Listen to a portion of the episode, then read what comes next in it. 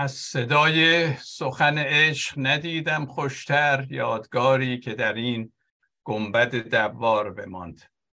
امروز درس دوم عشق را با همدیگه ادامه میدیم. آیا عشق و محبت بدون شرط همیشه یا شرط و شروط هم داره؟ ما زیاد راجع به Unconditional Love یا عشق بدون قید و شرط میشنویم، راجع بهش مطالعه میکنیم، موعظه میشه، اما بدون شرط اگه عشق و محبت باشه شاید باعث بشه و همینطور هم هست، مثلا در خانواده بچه ها نیاز به انضباط هم دارن. اگه فقط عشق و محبت بدون قید و شرط بهشون بدیم امکان اینکه بی قید و بند بار بیاند هم هست. در آمریکا دو تا گروه میدونید لیبرال هست و کانزرواتیو، گروه لیبرال یا آزادیخواه که اینا معتقدن، تقریبا به طور کلی میگیم که عشق باید بدون شرط باشه و گاهی اوقات میبینیم فرزندانی که در یک همچی خانواده‌ای بزرگ میشن بدون قید و شرط یه مقداری بی قید و بند هستن. به هر حال افراط و تفریط در اینجا هست. کسانی که از خانواده‌های خیلی شریعتگرا و بسیار مذهبی هم میان یا بزرگ میشن در چنین خانواده‌ای معمولاً جذب عشق بدون شرط میشن، چون در خانواده همیشه قید و شرط بوده، خشونت بوده یا سختگیری بوده، بعد اینا جذب میشن به محیطی که اونجا دیگه بی قید و بند هست همه چی و عشق دیگه یا محبت شرطی نیست، هر که هر کاری میخواد میکنه. به تجربه دیده شده که ما نیاز به هر دوتا داریم. اریک فروم رو شما شاید بشناسید، روانکاو و روانشناس و جامعه شناس آمریکایی هست. کتاباش هم به فارسی خیلی ترجمه شده، کتابای زیاد ترجمه شده که معروفترینش شاید هنر عشق ورزیدنه. در این کتاب میگه که سالمترین اشخاصی که او دیده کسانی بودند که در کودکی از عشق شرطی و همینطور عشق بدون شرط هر دو برخوردار بودند.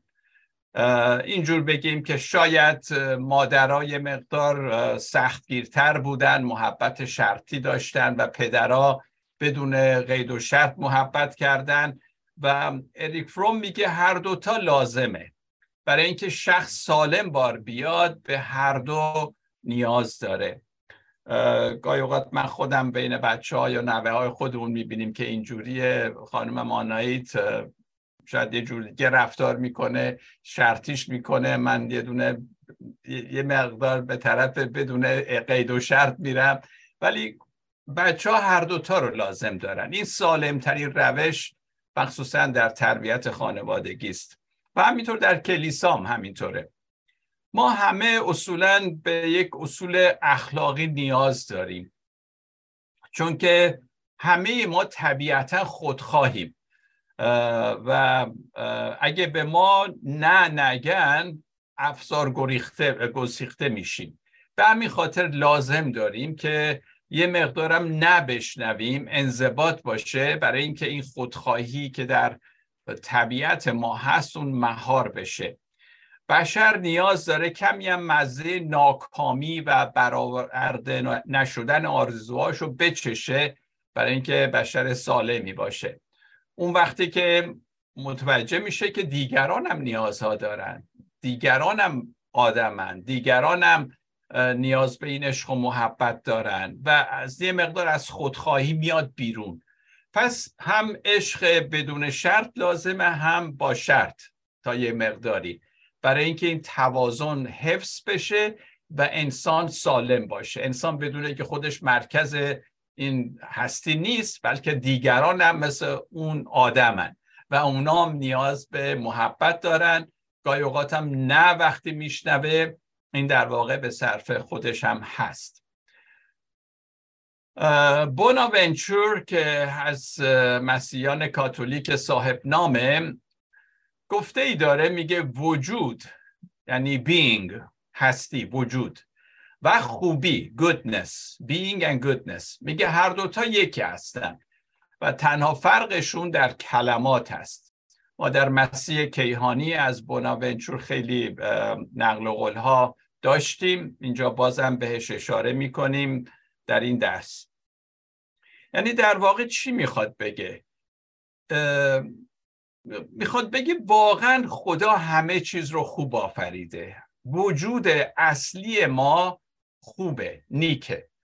حالا بشر اطاعت نمیکنه، بشر از اون تخطی میکنه، ولی این نمیتونه این حقیقت را که خدا خوبه و بشر را خوب آفریده، نهاد ما، شالوده ما بر خوبی خدا بنا شده، اینو نمیتونه از بین ببره. هر چقدر میخواد آدم گناه کرده باشه، هر چی که هست، ولی باطن اصلی ما، اصل وجود ما از همون خوبی خدا نشأت گرفته. البته این حقیقت رو شاید نشه به لحاظ عقلانی یا روانشناختی پذیرفت، ولی این واقعیت داره و این هدیه فیض خداست که برخی اونو ایمان، امید یا محبت مینامند. بر تقدیر برای سفر روحانی ما نیاز به همچین هدیه‌ای داریم. نیاز داریم به این که بدونیم ما خوب آفریده شدیم. اگر راه خلاف رفتیم، این به این خاطر نیست که ذات ما بده، ذات ما خوبه اتفاقا، بلکه تصمیماتی که ما میگیریم به راههای اشتباه میره. آغاز و انتهای سفر روحانی یکیه و اون خداست. خدا دنیا را زیبا آفریده و اگه آخر دنیایی هم باشه باید زیبا باشه. هیچی نمیتونه این زیبایی، این نیکویی رو از بین ببره و خدا به این شکل ما را آفریده.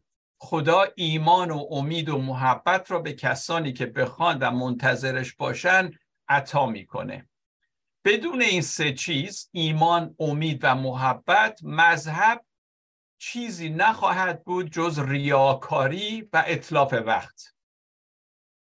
اگه این سه تا چیز بنیادی در اون نباشه، امید و ایمان و محبت، بدون این سه چیز مذهب خودش مشکل ساز میشه به جای اینکه بتونه مشکلات مردم رو حل بکنه. تا خدا این اطمینان و اعتماد ذاتی را که در ما و دیگران هست بیدار نکنه، که در وجود ما هست، من فکر کنم وقتی ما صحبت از نجات میکنیم یعنی همین که این خوبی و زیبایی در ما بیدار میشه، نه اینکه از یه جای دیگه میاد، در ما هست، بیدار میشه. اگه این نباشه نمیتونیم به خدا باور داشته باشیم و اعتماد کنیم. پس واقعا این وجود این کار خدا در ماست که باعث میشه ما خدا باور باشیم. کسانی که این بیداری در اونا صورت نگرفته، با شریعت گرایی، ریاکاری و ترس در صدد پوشاندن عدم اعتمادشون به خدا هستن. شاید هم خیلی مذهبی باشن ولی اینا دارن میپوشن چون ته دلشون اعتماد ندارن به خدا. اعتماد به خود و به خدا عزیزان ضد هم نیست. آقا شاید در موعظه شنیدید که آقا به خودت اعتماد نکن، به خدا اعتماد کن. من میگم به خدا اعتماد کردن در واقع همین مخالف این نیست که من به خودم اعتماد کنم، چون وجود من، اون نهاد من، ذات من خداییه. بنابراین کسی که به خودش هم اعتماد داره لزوما مخالف خدا نیست. من فکر کنم کسی که ایمان داره اتفاقا خیلی هم به خودش اطمینان داره، به خودی که خداوند وجودش رو تسخیر کرده. چرا که نه؟ گاهی اوقات این دوگرایی، این دوالیزم در مذهب باعث شده که ما واقعا خیلی پرت بشیم. من فکر کنم این یگانگی ما با خدا باعث میشه به خدا و به خودمون اعتماد بکنیم. اینا ضد هم نیستن. نمیتوان به خودمون شک داشته باشیم و به خدا اعتماد کنیم. اصلا شکی در اینجا وجود نداره. وجود و خوبی یکی هستند، همینجور که بوناونچور میگه. نمیتونیم کسی را دوست داشته باشیم مگر اینکه همه را دوست داشته باشیم. وقتی میگیم خدا عشق هست و در ما عشق رو به وجود آورده، این عشق دیگه همه رو دوست داره، دیگه انتخاب نمیکنه من اینو دوست دارم اونو دوست ندارم. اگه خدا همه رو دوست داره، خدایی که در من هست همه رو دوست داره، چون عشق هدیه خداست که به همه بخشیده شده، منتها باید اونو در خودشون بیدار کنن. عشق ربطی نداره به این که طرف مقابل نیاز ما را برآورده ساخته یا نه. عشق الهی همه انسان ها رو دوست داره و تفاوتی قائل نیست. و اما امید به ما بستگی، امیدی که ما داریم بستگی به این داره که به این نداره که در واقع که آرزومون برآورده شده یا نه. همینجور عشق که در ما هست همه رو دوست داریم، امیدم که در ما هست همیشه امیدواریم، دیگه بستگی نداره که آرزومون برآورده شده یا نه، امیدواریم. به همین سادگی، چنان که پولس رسول میگه در سختی ها نیز فخر میکنیم یا شادی میکنیم، یه ترجمه اینجوری هم میشه ترجمه کرد، زیرا میدانیم که سختی ها بردباری به بار میآورد و بردباری شخصیت را میسازد و شخصیت سبب امید میگردد و این امید به سرفکندگی ما نمی انجامد، زیرا محبت خدا توسط روح القدس که به ما بخشیده شده در دلهای ما ریخته شده است. امید داره، کسی که امید داره همیشه به همه چی هم اصلا امید هست، این بستگی نداره که آرزوش برآورده شده یا نه. اینجا من میخوام به یک موضوع دیگه هم اشاره بکنم در همین راستاست البته، و اون بشریت عیساست. بعضی از ماها شاید کلیساها اکثرا خیلی تاکید روی این دارن که عیسی خداست، اولویت عیسی رو موعظه میکنن، باور دارن که درستم هست، این چیز اشتباهی نیست، اما کمتر به انسان بودن عیسی، بشریت عیسی توجه دارن. نمیدونم، شاید چون خودشون رو در رقابت با دینها و فلسفه ها و ایدئولوژی های دیگه میدونن، بنابراین هی میخوان عیسی رو اون مقامش رو بگن که کسی جرئت نکنه دیگه قد علم کنه. ولی ما ببینیم واقعیت چیه. پس یه ذره میخوام راجع به انسان بودن عیسی، بشریت عیسی صحبت بکنم. سن فرانسیس اسیسی اولین کسی بود که در واقع متوجه بشریت عیسی شد و شروع کرد روی این نکته تاکید زیاد کردن. قبل از فرانسیس من باب مثال بیشتر تصاویر عیسی جنبه الوهیت داشت، یعنی نقاشی هایی که میکردن از عیسی همش یک جوری حالتی داشت که از خداست، خداییه و اینها. کسی عیسی رو به شکل یک انسان معمولی نقاشی نمیکرد تا زمان سن فرانسیس اسیسی. خیلی جالبه. سن فرانسیس اسیسی اما کسی بود که راجع به بشریت عیسی شروع کرد صحبت کردن و همینطور عملاً به لحاظ هنری هم اون رو نشون داد.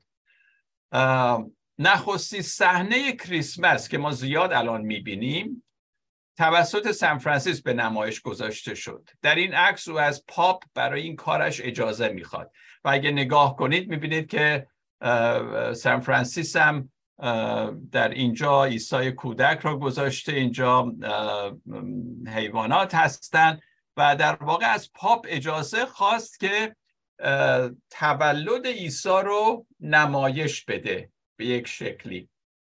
و از اون به بعد این رسم شد. حالا شما همه جا میبینید، مثلا در کلیسا شما میبینید مجسمه ها رو میذارن و اون صحنه کریسمس رو نشون میدن. اما تا زمان فرانسیس اسیسی اصلا به تولد عیسی اصلا زیاد توجه نشون داده نمیشد. بیشتر راجع به رستاخیز که عیسی از قبر برخاست و او الوهیت داره، او خداست، توجه میشد.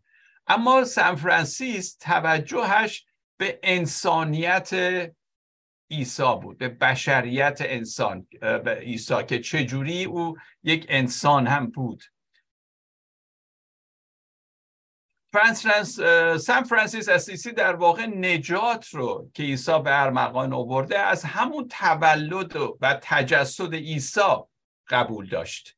همین که عیسی جسم پوشید، تجسدش، اینکارنیشن، از همونجا میگه نجات شروع شد، حتی قبل از اینکه عیسی به صلیب بره.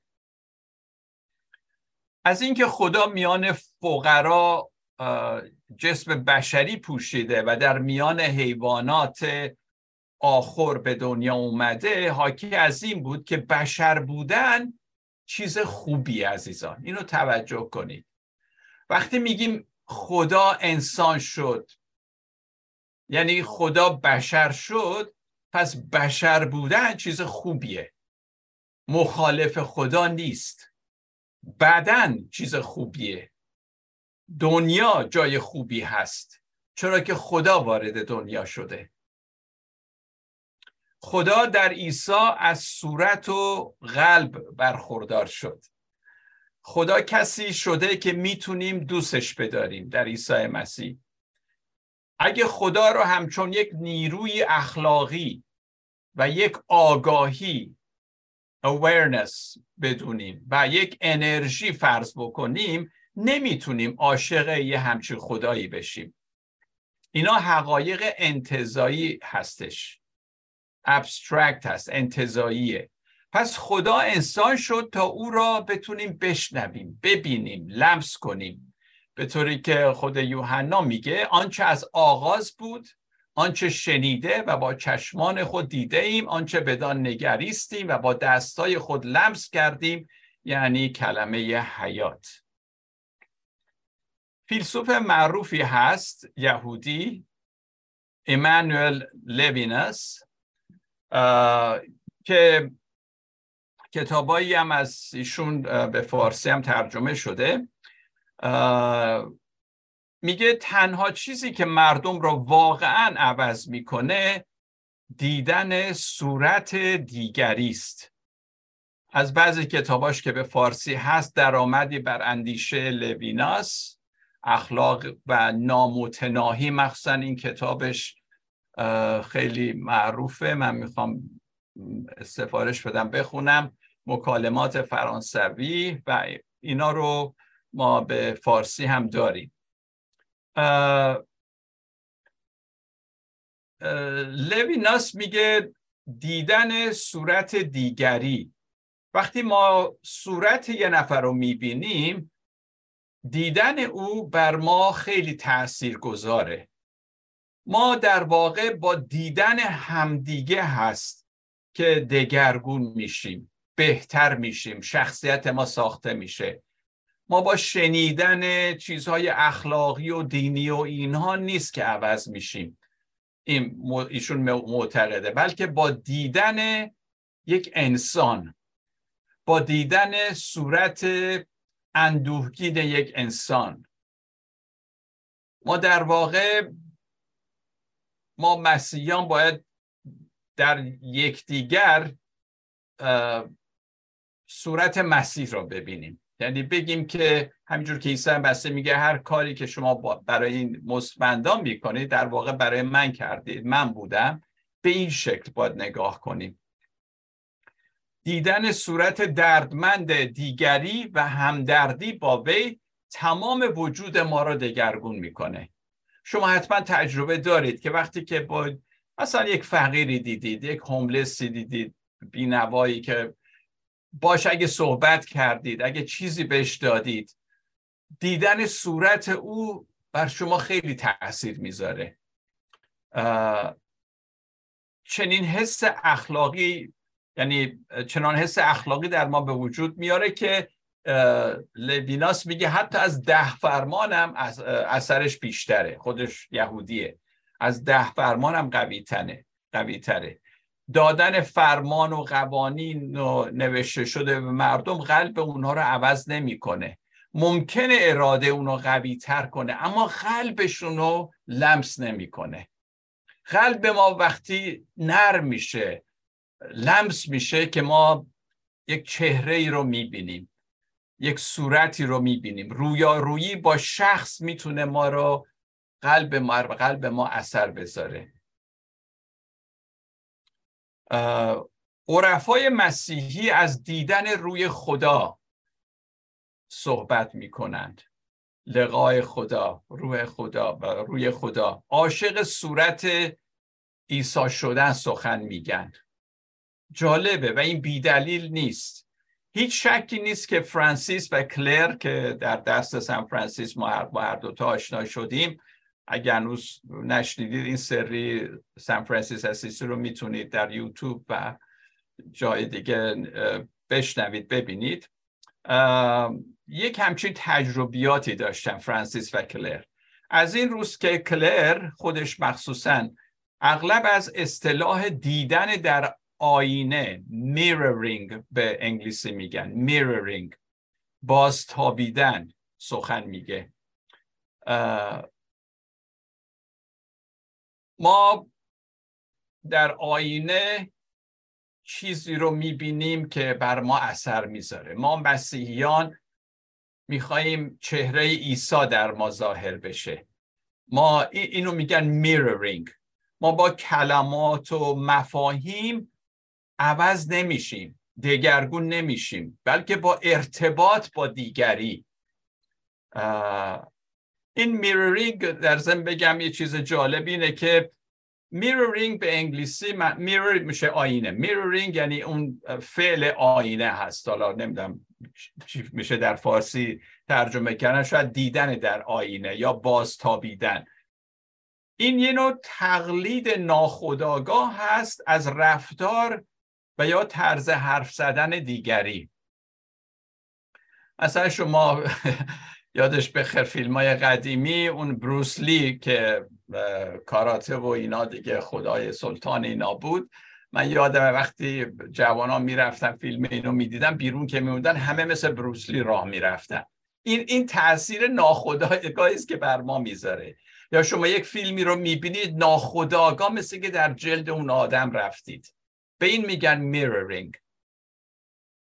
و جالبه که در کتاب مقدس هم میگه ما از عیسی مسیح تقلید میکنیم. mirror در واقع اینه، ما از وجود یکی دیگه خیلی چیزا میگیریم که با خوندن و مطالعه و اینا دستگیرمون نمیشه. به طور خلاصه یعنی اینکه ما با ارتباط با دیگرانه که ما هم دگرگون میشیم. عیسی با گفتار و کردار و وجودش به ما نشان داد خدا چه شخصیتی داره و ما وقتی عیسی رو نگاه میکنیم، با او در ارتباط هستیم، میفهمیم خدا عشق است و لا غیر. رفتار و گفتار عیسی اینو به ما نشون میده. اگه خدا تثلیثه که حتما هست و ما باورمون همینه و عیسی صورت خداست، پس دنیا جای خوبیه. چرا؟ چون تثلیث یعنی ارتباط پدر، پسر، روح القدس با همدیگه. خدا کسی نیست که باید ازش ترسید، بلکه اساس وجود و هستی ما هست. خدا طرف ماست، بر ضد ما نیست. ما در تیم خدا هستیم که بازی میکنیم. چه احساس لطیف و جذابیه اگه ما در این احساس بمونیم. اینه که ما رو دگرگون میکنه عزیزان.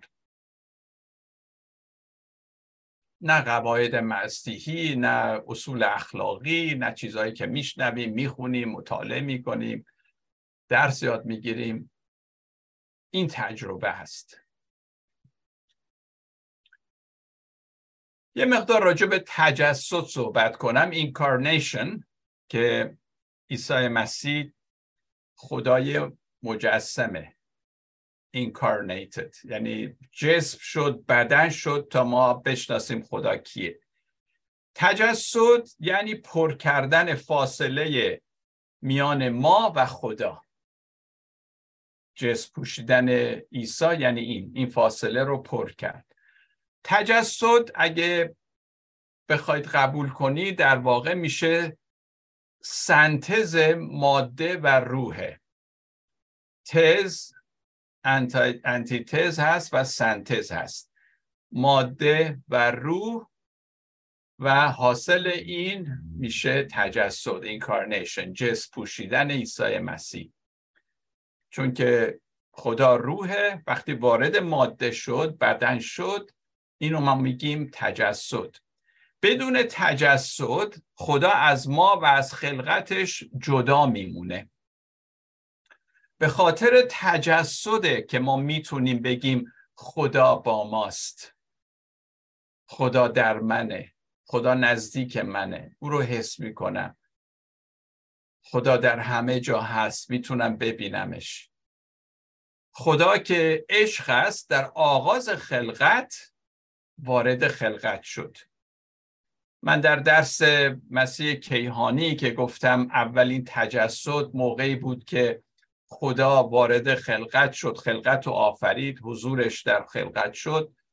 شاید بعضیا فکر کردن که من میخوام تجسد عیسی مسیح رو کمرنگش بکنم. به هیچ وجه منظورم این نبوده. در خلقت خدا وارد ماده شد، اما در مسیح این خلقتی که این تجسدی که صورت گرفت در واقع انسان شد و ما خدا رو در یک انسان دیدیم که اسمش عیسی مسیحه. پس فرق میکنه با اون تجسد اولی. حالا چون میگم اون اولین تجسد بود، لزوما منظورم این نیست که بزرگترین تجسد بود. خیلی چیزا اول هست ولی آخرش خیلی بزرگتره، بهتره. پس این سوء تفاهمی که بعضیا دارن میخوام اینجا رفعش بکنم که به هیچ وجه این نیست که من تجسد عیسی رو کوچیک کرده باشم. در عیسی ناصری خدا با انسان وارد رابطه نزدیک شد که در خلقت اون تجسد اولی چنین نبود. پس میتونیم بگیم این تجسد از طریق عیسی یا تجسد دوم، اگه بگیم، اگه نگید من کافرم، تجسد دوم خیلی بهتر بود چون که خدا با انسان وارد رابطه نزدیک شد تا انسان بتونه با این راز بزرگ آشنا بشه و حتی دوستش بداره. پس از همان ابتدا روح و ماده با هم بودن عزیزان، حتی در خلقت. از همون وقت که خدا خود را در خلقت ظاهر کرد. مهمه که ما اهمیت تجسد را بدونیم، به خصوص تجسد، وقتی میگم منظورم عیسی مسیح وقتی که جسم پوشید و میان ما آمد. وقتی ما خدا را در اون بالا بالاها فرض میکنیم و جدا از خلقت و از انسان، لطمه زیادی به درک ما از آن چه در زندگی برای ما مهمه وارد میاریم. باز بعضیا شاید نمیتونن بفهمن یا شاید فکر میکنن حرفی که من میزنم با کتاب مقدس جور نیست که میگن خدا در همه چیز هست. کتاب مقدس هم خدا رو خیلی بالاتر از ما میدونه و هم در عین حال خیلی نزدیکتر به ما و جفتش در کتاب مقدس هست. ولی وقتی شما خدا رو خیلی دور میبینید، بین خدا و خودتون به عنوان یک انسان خیلی فاصله هست، اون موقع خدا نقشی در زندگی روزمره ما گویا نداره. ولی وقتی من میگم خدا نزدیک منه، خدا در منه، خدا در همه چیز هست، یعنی چی؟ یعنی رابطه جنسی کثیف نیست و خدا اینو آفریده. یعنی خوراک کثیف نیست، خدا اینا رو آفریده. یاد پتروس افتادم که خدا همه حیوانات رو نشون میده، میگه ذبح کن بخور، میگه نه نه نه من چیز حرام نخوردم. خدا میگه آنچه من پاک کردم حرام مخوان. و در واقع خدا میخواست بگه که همه خوراکا پاکه، همه چیز رو تو اونجور در نظر بگیر که از خداست. پول من همینطور، اموال من همینطور، رابطه من با مردم دیگه، رابطه من با حیوانات همینطور. خدا در همه اینا هست. طبیعت، بدنم چیز خوبیه، بدنم کثیف نیست. وقتی میگی خدا در همه جا هست، خدا در من هست، یعنی همه اینها. یعنی دیگه فرقی نمیذاری بین روحانی و غیر روحانی، بین نجس و پاک. میگی خدایا تو در وجود من هستی، همه وجودم مال تو هست. خب اگه قراره که ما دو تا انتخاب داشته باشیم، خدا اون دور دورها باشه، مقدس در آسمان ها و من کثیف اینجا، یا اینکه خدا در همه جا باشه در من دومی رو ترجیح میدم. حالا دوستان عزیز کدومشون رو دوست دارن نمیدونم، ولی من این راه رو انتخاب کردم و فکر کنم در کتاب مقدس هم آیات هست برای اینکه ثابت کنم این خلاف کتاب مقدس نیست. از روح تو به کجا بگریزم در مزامیر است، اون بالا برم تو اونجای، قعر زمین برم اونجای، ته دریا برم اونجا، هر جا که من برم تو اونجا هستی خداوند. این باعث میشه که ما وقتی اینجوری خدا در همه چی هست، ما زندگی دوالیستیکی نداریم، دوگانه، روحانی و غیر روحانی، اینها رو از هم دیگه سوا کنیم. من یک شنبه روحانی هم کلیسا میرم ولی روزهای دیگه غیر روحانی هم. معنی نداره عزیزان. چرا در همه چی از خدا لذت نبریم؟ چرا در همه چی نگیم خدا تو با من هستی؟ عیسی آمد تا نشون بده انسان بودن چیز لطیفی است، چیز جذابی است. برای عیسی روحانی و غیر روحانی معنا نداشت. حضور و مکاشفه خدا در این دنیا هست، چرا که روح وارد ماده شده. خدا در عیسی مسیح جسم پوشید، تجسد یعنی این که عیسی بدن گرفت. بدن چیز بدی نیست و الا عیسی مسیح نمی‌اومد. جالبه که در ناستیکا چون فلسفه یونانی و ارسطو اینا رو پیروی میکنن و میگن ماده بد روح خوبه، قبول نداشتن که عیسی مسیح در جسمم اومده، چون جسم چیز خوب بدیه. ولی کلام خدا کاملا راحت میگه که جسم چیز خوبیه، ماده چیز خوبیه، چون که خدا وارد ماده شده. عیسی نشان داد که مرحله نهایی تجسد، جسم پوشیدن، همون رستاخیزه. چرا؟ چون که با همین بدنش او زنده شد. نمیگه که عیسی مسیح بدنش اونجا بود ولی روحش زنده شد و رفت. اونا نگاه کردن بدنه اونجا هست ولی روح عیسی مسیح داره میگرده. نه، بدن نیست، بدن دگرگون شده. پس بدن چیز با ارزشی هستش. رستاخیز عیسی مسیح گواهی میده که وقتی ماده با روح ترکیب بشه نهایتاً به رستاخیز منجر میشه. در اعتقادنامه رسولان که خیلی بلند بالاست ولی در قسمت آخرش ما اینو میخونیم: من ایمان دارم به روح القدس و به کلیسای مقدس جامع و به شراکت مقدسین و به آمرزش گناهان و به رستاخیز بدنها و به حیات جاودانی. ببینید حتی در اعتقادنامه رسولان هم این بدنها مورد تأکید قرار گرفته.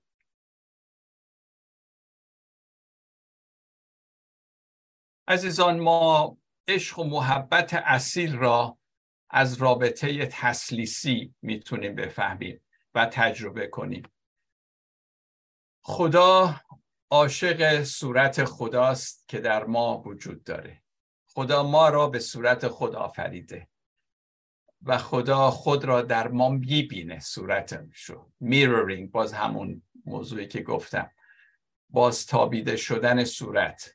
اگه خدا ما را با چنین عشقی دوست داره، ما هم کار خلافی نمی کنیم اگه خود را همینجور دوست داشته باشیم. چه اشکالی داره؟